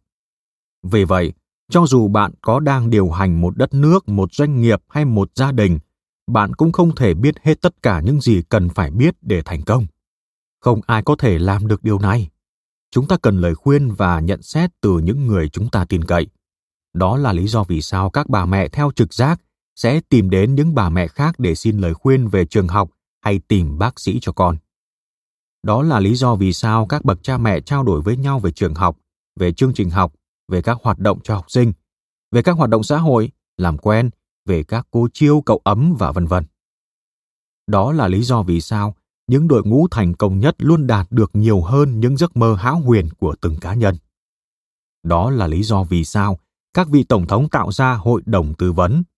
Nhờ cậy và nối kết với người khác hiện nay chưa được đưa vào chương trình học của đa số các trường kinh doanh. Nhưng rồi, ngày đó sẽ đến. Dưới đây là 8 điều rất rõ ràng đối với tôi. 1. Tập huấn về cuộc sống. Mặc dù nghe hơi mờ mờ ảo ảo, nhưng đóng góp lớn lao nhiều hơn là chỉ để bị chê bai trên các phương tiện truyền thông khắp nơi. Nếu bỏ qua sự dè dặt, thiếu thiện chí, thì bạn sẽ thấy đây là một thị trường trị giá 3 tỷ đô la, với rất nhiều nhà tập huấn về lãnh đạo, về cuộc sống và nghề nghiệp, và nó đang tăng trưởng với mức độ chóng mặt là 25% mỗi năm. Một ngành công nghiệp đồ sộ đã xuất hiện đột ngột để trám một chỗ trống trong mối quan hệ. Là một xã hội, chúng ta luôn kêu ca đòi hỏi phải có thêm nhiều quan hệ cộng đồng, thêm sự giúp đỡ, thêm lời khuyên và sự hỗ trợ. Là một cá nhân, chúng ta tìm kiếm mối quan hệ cứu sinh bất cứ nơi nào có thể, cho dù đôi khi chúng ta phải chi tiền để mua. Đây là một vấn đề sẽ không bao giờ biến mất. 2. Đa số các tổ chức bị bao vây trong thực tiễn và hiện tại. Và hiện trạng của họ thường là một cơ cấu tổ chức theo cấp bậc với giao tiếp đi từ trên xuống, theo một đường thẳng một chiều, từ cấp lãnh đạo xuống đến nhân viên. Nhưng giao tiếp thật sự và thẳng thắn, mối giao tiếp làm phát sinh các mối quan hệ cởi mở và chân thành, không thể nào diễn ra trong một môi trường giao tiếp một chiều như vậy. Các mệnh lệnh truyền đạt từ trên xuống có thể thích hợp khi nhân viên được xem là các đinh ốc bù long trong nhà máy và làm việc phục vụ năng suất mà thôi. Nhưng đa số chúng ta ngày nay không còn làm những công việc kiểu máy móc như thế. Trong thời đại thông tin, thành công không đòi hỏi năng suất mà là hiệu quả. Điều này nghĩa là cần có khả năng chọn đúng việc cần làm hơn là chỉ làm tốt bất cứ công việc nào. Những người đã tạo dựng được các mối quan hệ sâu sắc, thân thiết sẽ nhận được những phản hồi, nhận xét, quan điểm là máu thịt tạo nên một người biết ra quyết định hiệu quả. Bạn càng giỏi xây dựng những mối quan hệ theo kiểu này, bạn càng có cơ hội làm tốt công việc của mình, và bạn sẽ mang đến nhiều giá trị hơn bất kể trong hay ngoài tổ chức. 3. Một cơn địa chấn hiện đang diễn ra khi mà những cá nhân đầy nhiệt huyết được công nghệ hỗ trợ cùng hợp lực với nhau tạo dựng những bộ tộc có khả năng giải quyết tất cả các thể loại dự án. Internet là công cụ giúp mọi người chia sẻ và hợp tác trên toàn thế giới. Nhìn vào bất cứ đâu, bạn cũng có thể thấy những người có cùng mối quan tâm tụ họp lại với nhau để cùng làm việc, tạo ra sự thay đổi và hành động. Tiềm năng thay đổi nơi làm việc, thay đổi xã hội và nền kinh tế là vô cùng lớn. Và những người có khả năng đóng góp lớn lao nhất chính là những người với những kỹ năng và hành vi mà tôi đề cập đến trong quyển sách này. 4. Internet là một công cụ quan trọng, nhưng nó không phải là câu trả lời. Hiện nay có hàng loạt những trang web mới ra đời để giúp mọi người kết nối. Ning, Minap, Twitter, LinkedIn, Facebook, vân vân. Danh sách này còn rất dài. Có hàng trăm cách để liên kết và hợp tác với nhau, nhưng kết nối chưa phải là phao cứu sinh. Trong thế giới ảo, chúng ta có nhiều bạn bè chưa từng thấy, nhưng chúng ta vẫn cô đơn. Năm 1985, một người Mỹ trung bình có khoảng 3 người để tâm sự, nhưng vấn đề quan trọng, theo kết quả của cuộc điều tra năm 2006 được đăng trên tạp chí American Sociological Review, con số này đã rớt xuống còn 2. Hơn 25% người Mỹ thừa nhận họ không có ai để tâm sự. 5. Trong tình hình thiếu vắng các quản lý trực tiếp đạt hiệu quả và có tài năng hiện nay tại các công ty, những người thành công nổi bật lên trong môi trường đầy thử thách là những nhà lãnh đạo, nhà quản lý và nhân viên tích cực tìm kiếm người để phản hồi, huấn luyện, ủng hộ và buộc họ phải có trách nhiệm. Họ cũng sẽ giúp cho các công ty tiết kiệm được thời gian và tiền bạc vì họ hiểu biết hơn, thông thoáng hơn, làm việc hiệu quả hơn, sáng tạo hơn. Người làm phao cứu sinh sẵn sàng chấp nhận rủi ro và nói chuyện thẳng thắn với nhau, cung cấp nguồn trao đổi sáng tạo, từ đó nảy sinh những ý tưởng mới. 6. Đa số mọi người hiện nay tìm đến công việc không chỉ vì tiền lương. Đa số chúng ta muốn nhận được nhiều hơn thế nữa từ cuộc sống. Một điều chưa hề có tiền lệ trong lịch sử là chúng ta đang tìm kiếm ý nghĩa công việc của mình một cách nghiêm túc hơn. Xây dựng các mối quan hệ cứu sinh chính là cách dễ dàng và hiệu quả nhất để tìm ý nghĩa trong cuộc sống, nhận được niềm vui từ công việc. Trong quyển sách Vital Friends, tác giả Tom Rath đã trích dẫn nghiên cứu của tổ chức Gallup cho thấy những người có bạn thân thường cảm thấy gắn bó với công việc cao gấp 7 lần. Đúng thế, 7 lần! Những người này không chỉ vui vẻ, có nhiều khả năng sáng tạo, chấp nhận rủi ro, hợp tác và chia sẻ những ý tưởng táo bạo, mà ngay cả đến khách hàng của họ cũng rất gắn bó. Thực tế, nếu bạn có những người bạn thân mà bạn kính trọng tại nơi làm việc, Mức độ hài lòng trong công việc của bạn sẽ tăng lên 50%. Bạn sẽ hạnh phúc hơn với cùng những phúc lợi và tiền lương nhận được. Điều này cũng rất tốt cho nhà tuyển dụng. Một cuộc nghiên cứu trên 55 nhóm làm việc toàn cầu có hiệu quả cao tại 15 công ty toàn cầu, được thực hiện năm 2007 cho một bài báo trên tạp chí Harvard Business Review mang tên Eight Ways to Build Collaborative Teams, cho thấy những mối quan hệ xã hội khăng khít chính là dấu hiệu dự báo thành công của nhóm. Yếu tố thứ hai là gì? Đó là nỗ lực chính thức để củng cố mối quan hệ, và nhà lãnh đạo dành thời gian đầu tư xây dựng mối quan hệ vững chắc với các thành viên trong nhóm. Thế nhưng, đến thời điểm này, thì các công ty vẫn còn dành rất ít nỗ lực để thúc đẩy những dạng tình bạn hay mối quan hệ kiểu này. Mỗi một công ty như thế chính là một bộ tộc đang chờ đợi, một nhóm người đang háo hức được biến đổi thông qua một vài mối quan hệ cứu sinh. 7. Đối với kinh doanh, một ý tưởng thường không được xem xét nếu nó không mang lại lợi ích tài chính. Tuy nhiên, vẫn có một vài công ty cấp tiến đã chính thức khuyến khích nhân viên thiết lập những mối quan hệ cứu sinh, như tôi sẽ đề cập sau. Đối với những công ty còn lại, sự lơ là khiến họ phải trả giá.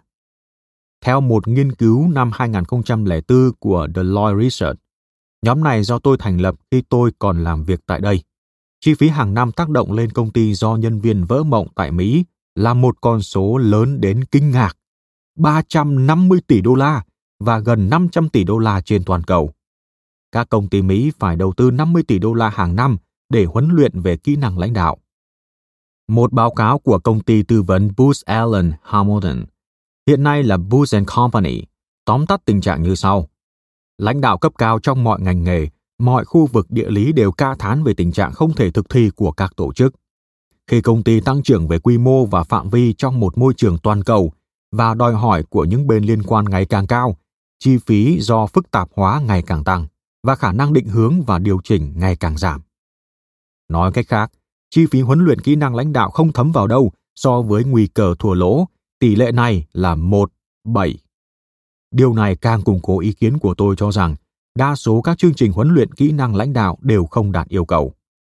Theo trích dẫn từ quyển sách Vital Friends của Tom Rath, chỉ có 18% nhân viên được làm việc trong các tổ chức cung cấp cơ hội giao lưu kết bạn tại nơi làm việc. Thực tế, nhiều công ty còn cấm đoán chương trình này. Đó là lý do vì sao chúng tôi đã thiết kế một bảng quy định chính thức hướng dẫn thực hiện việc này.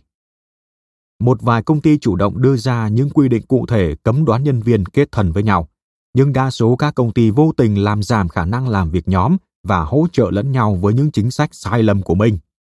Và những công ty hay cá nhân nào chống đối sự hỗ trợ lẫn nhau thật sự đang đi ngược lại tinh hoa của các nghiên cứu và ngược lại trực giác. 8. Và cuối cùng, các bà mẹ vẫn là người biết rõ nhất. Khi tôi và nhân viên đi sâu vào nghiên cứu về vấn đề nhóm hỗ trợ đồng đẳng, chúng tôi nhận thấy sự có mặt của nó ở khắp mọi nơi. Hội đồng tư vấn của FDR hay JFK, các nhóm hỗ trợ họp mặt trong tầng hầm nhà thờ hay huyền thoại về những ông chủ thành công và nhóm làm việc hiệu quả của họ đăng trên bìa các tạp chí toàn quốc, đều là những ví dụ về các nhóm chia sẻ lời khuyên và sự hỗ trợ để giúp nâng cao đời sống của người khác từng ngày qua ngày. Tôi còn nhớ nhóm chơi bài của mẹ tôi khi còn sống ở La Trobe. Nhóm này ban đầu có 8 phụ nữ gặp gỡ định kỳ hàng tháng, và trong suốt 43 năm qua, họ đã chia sẻ với nhau những giấc mơ dành cho gia đình, chia sẻ niềm vui và những khó khăn trong hôn nhân, sự vất vả để nuôi sống gia đình. Khi tôi gọi điện cho mẹ và hỏi thăm bà về nhóm này, bà kể với tôi rằng họ mới vừa chia sẻ với nhau sự bất bình khi lõi cuộn giấy vệ sinh cứ ngày một to dần ra. Nói chung, không phải là một chủ đề mà tôi trông đợi. Dĩ nhiên, họ làm được nhiều thứ cho nhau hơn là đồng cảm về giá của mấy cuộn giấy vệ sinh. Những người phụ nữ này giúp đỡ nhau vượt qua căn bệnh ung thư, bệnh đột quỵ, sự ra đi của hai thành viên, Corita và Corut. Chia sẻ và đón nhận tình cảm, sự hỗ trợ cho nhau quanh chiếc bàn chơi bài. Tôi có thể nói với bạn rằng, tôi rất mừng vì mẹ tôi có được một nhóm ăn ý như vậy trong nhiều năm, đặc biệt là sau khi cha tôi mất đi. Kiến tạo vòng tròn thân thiết cho bản thân.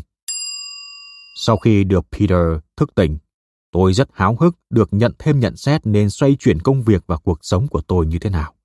Tôi quyết định gọi điện cho Greg Seal, sếp cũ của tôi tại Deloitte.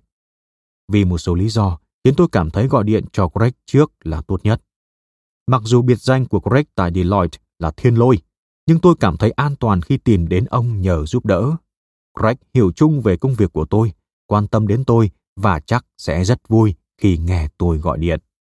Greg sống cách San Francisco vài giờ bay và đang chuẩn bị rời Deloitte về hưu. Tôi chỉ làm việc vài năm dưới quyền của Greg, nhưng trong thời gian tôi còn ở Deloitte, Greg là một trong những người đỡ đầu quan trọng nhất. Tôi cũng biết qua kinh nghiệm rằng ông sẽ rất thẳng thắn, không bao giờ bọc đường thứ gì.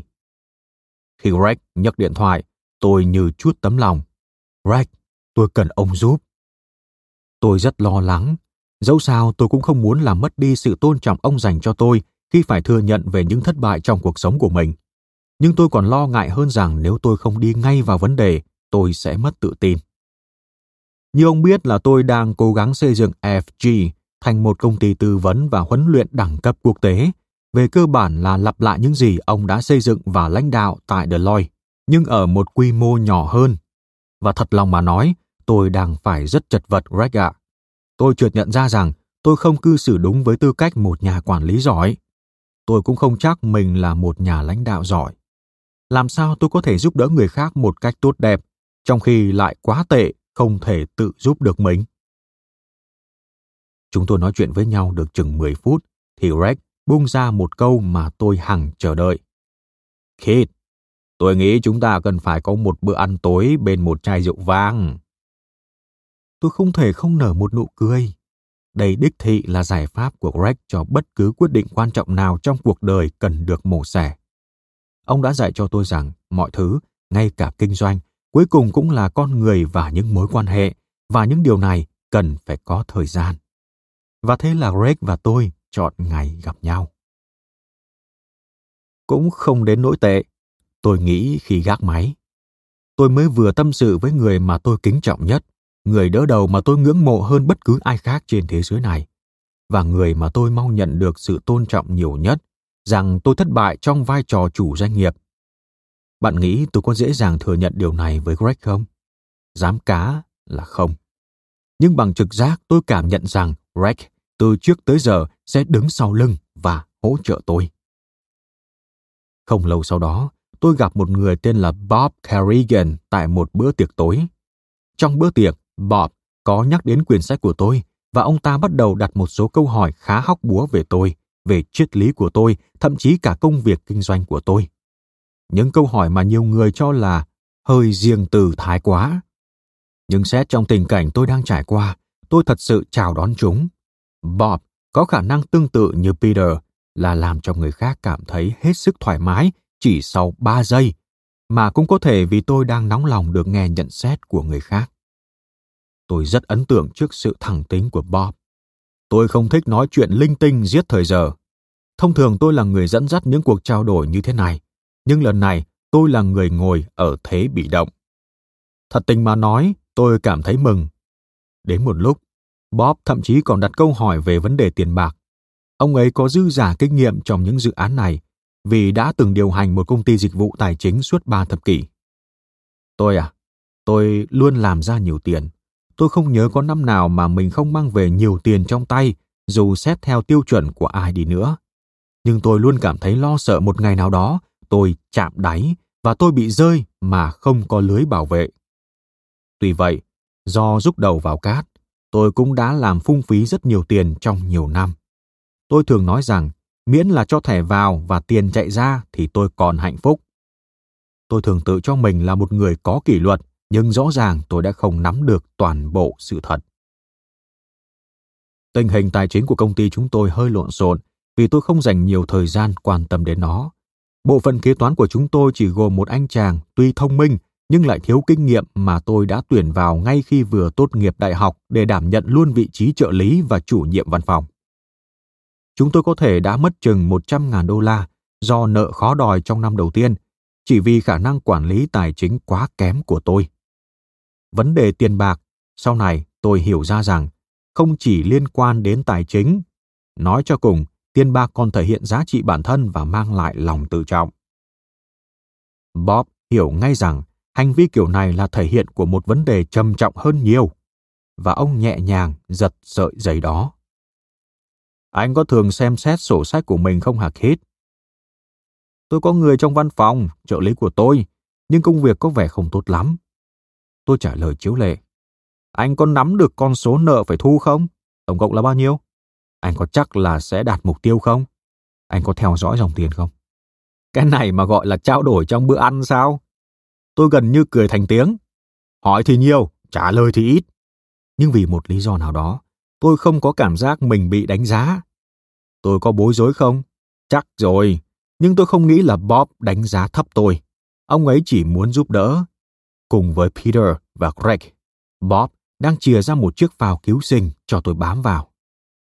Bob, cuối cùng tôi nói, ông không biết tôi hào hứng đến mức nào đâu. Cảm ơn ông. Tôi cần những lời khuyên này, và tôi muốn được tìm hiểu thêm nữa. Chúng ta có thể gặp nhau ăn trưa vào cuối tuần sau không? Sao chúng ta không ăn tối trong tuần này? Không chút rào đón, ông nói không khác gì Greg. Bob và tôi gặp nhau theo kế hoạch trong tuần đó và tiếp tục gặp nhau mỗi tháng một lần sau đó. Mỗi lần gặp gỡ, ông lại đưa ra một số bài tập cho tôi, còn tôi thì phải mang chúng về văn phòng để trao đổi với những anh chàng làm tài chính. Bob khuyên tôi nên tuyển một người chuyên theo dõi tình hình tài chính, và tôi đã làm theo. Nhờ vào những buổi nói chuyện này, tôi đã gút được cái lỗ hổng của FG. Nhưng thông thường, chủ đề nói chuyện không phải lúc nào cũng là tôi. Mỗi lần chúng tôi gặp nhau, chúng tôi nói về cuộc đời của Bob, giấc mơ của ông và những thách thức. Tôi cũng giao bài tập cho ông ấy và chia sẻ ý tưởng và quan điểm của tôi. Như vậy là tôi đã có Peter, một người thoạt đầu chỉ là bạn bè bình thường, Bob, một cuộc gặp gỡ tình cờ, và Greg, sếp cũ đồng thời là người đỡ đầu. Tôi đã có 3 mối quan hệ cứu sinh để giúp tôi định hướng, khuyến khích tôi, hỗ trợ tôi trung thực và rộng lượng với bản thân. 3 người đã dành cho tôi thời gian quý báu của họ, buộc tôi phải có trách nhiệm và giúp tôi đạt tối đa tiềm năng của mình. Tôi đã có được một bộ tộc của riêng mình, luôn để mắt theo dõi tôi, và ngược lại, tôi cũng chú tâm đến họ. Chúng ta có khuynh hướng cho rằng những thời điểm này hay những con người này đến với chúng ta một cách tình cờ và rất hiếm. Nhưng tôi có thể khẳng định với bạn, không nhất thiết phải tình cờ hay hiếm hoi. Như tôi đã phát hiện ra, chúng ta có thể chủ động tạo ra những mối quan hệ xoay chuyển, dẫn đến những thay đổi tích cực trong cuộc sống bằng những hành động ta làm hàng ngày hay trong công việc. Bạn có thể tìm thấy được sự ủng hộ tương tự như tôi ngay ngày mai. Cuộc đời tôi đã đi về đâu sau những giúp đỡ này? Đầu tiên, doanh thu của công ty tôi tăng gấp 3 lần chỉ sau 1 năm. Chúng tôi nhanh chóng triển khai xây dựng mối quan hệ cứu sinh cho các nhóm làm việc tại FG, từ những cộng sự mới tham gia đến cả đội ngũ chào hàng và ban lãnh đạo. Tôi bắt đầu chia sẻ cho đồng nghiệp nhiều hơn, ban đầu còn ngập ngừng nhưng dần dần càng thêm táo bạo. Tôi không chỉ học được cách giao việc tốt hơn, thường xuyên hơn, tôi còn mời về những nhà quản lý cấp cao để mở rộng thêm những lĩnh vực hoạt động mà không cần đến sự can thiệp của tôi. Tôi làm ít hơn nhưng kiếm được nhiều hơn. Dựa trên nền tảng là những kết quả chúng tôi đo lường được tại các công ty khách hàng và tại chính FG, chúng tôi thành lập Relight Research Institute, một cơ quan tư duy đầu não tập trung nghiên cứu làm thế nào xây dựng những mối quan hệ tốt hơn tại nơi làm việc và giữa các khách hàng để có thể làm tăng doanh thu, thu hút khách hàng từ đối thủ, tăng chỉ số gắn bó công việc của nhân viên, giảm tỷ lệ nghỉ việc của những nhân lực chính, tăng năng suất công việc, tăng sức sáng tạo, tăng khả năng chấp nhận rủi ro có tính toán, và phải nhắc đến cả một phong cách lãnh đạo quan tâm và gắn kết hơn, tạo điều kiện xây dựng một môi trường làm việc tốt hơn cho mọi người. Chiến thắng không chỉ dừng ở đây đối với chúng tôi, hay đối với khách hàng của chúng tôi và nhân viên của họ. Sự ủng hộ từ một nhóm bạn bè trang lứa thân thiết vẫn tiếp tục định hình, khuyến khích và làm giàu thêm con đường sự nghiệp chuyên môn của tôi. Tôi cảm thấy hạnh phúc hơn và cuộc sống có ý nghĩa hơn. Tôi không còn hốt hoảng hay cáu giận khi những quyết định quan trọng không mang lại kết quả như mong muốn. Tôi đã tìm lại được quyền kiểm soát cuộc sống của mình, cả ngoài đời sống riêng lẫn trong công việc chuyên môn. Hiện giờ, Tôi sống một cuộc sống bao quanh là sự giúp đỡ, ủng hộ, khuyên bảo của một nhóm thân thiết mà tôi tin tưởng, kính trọng và ngưỡng mộ, luôn sẵn sàng, chỉ cần nhấc điện thoại hay hẹn gặp nhau. Cũng không có gì ngạc nhiên khi mối quan hệ của tôi với nhân viên đã cải thiện 250%. Tôi cũng chẳng hiểu tại sao tôi lại chọn con số này. Chỉ biết rằng, cuối cùng chúng tôi cũng là một nhóm như tôi mong đợi. Dĩ nhiên là môi trường mới không có nghĩa là không còn xung khắc hay trục trặc. Vẫn có đấy thôi. Chỉ khác là khi chúng xuất hiện, chúng sẽ được giải quyết nhanh chóng, thẳng thắn, trong tinh thần đồng đội. Bây giờ văn phòng, chúng tôi mới dọn văn phòng sang một tòa nhà lớn hơn, đủ sức để mở rộng tung hoành, là nơi tôi thư giãn, chứ không còn là nỗi lo nữa. Ferrazzi Green Light đang thăng tiến vượt qua mọi giấc mơ của tôi.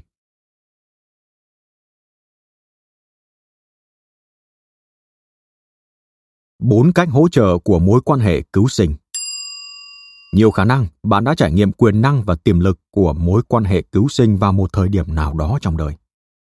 Thử tưởng tượng, một số phẩm chất của những người sếp tốt nhất mà bạn từng gặp. Những người sếp biết khuyến khích bạn, cho bạn đất để trưởng thành, công nhận nỗ lực của bạn. Những người không quản lý vĩ mô mà hướng dẫn bạn bằng sự thông thái của họ. Những người đón nhận sai lầm của bạn một cách bình tĩnh, hiểu biết và thẳng thắn.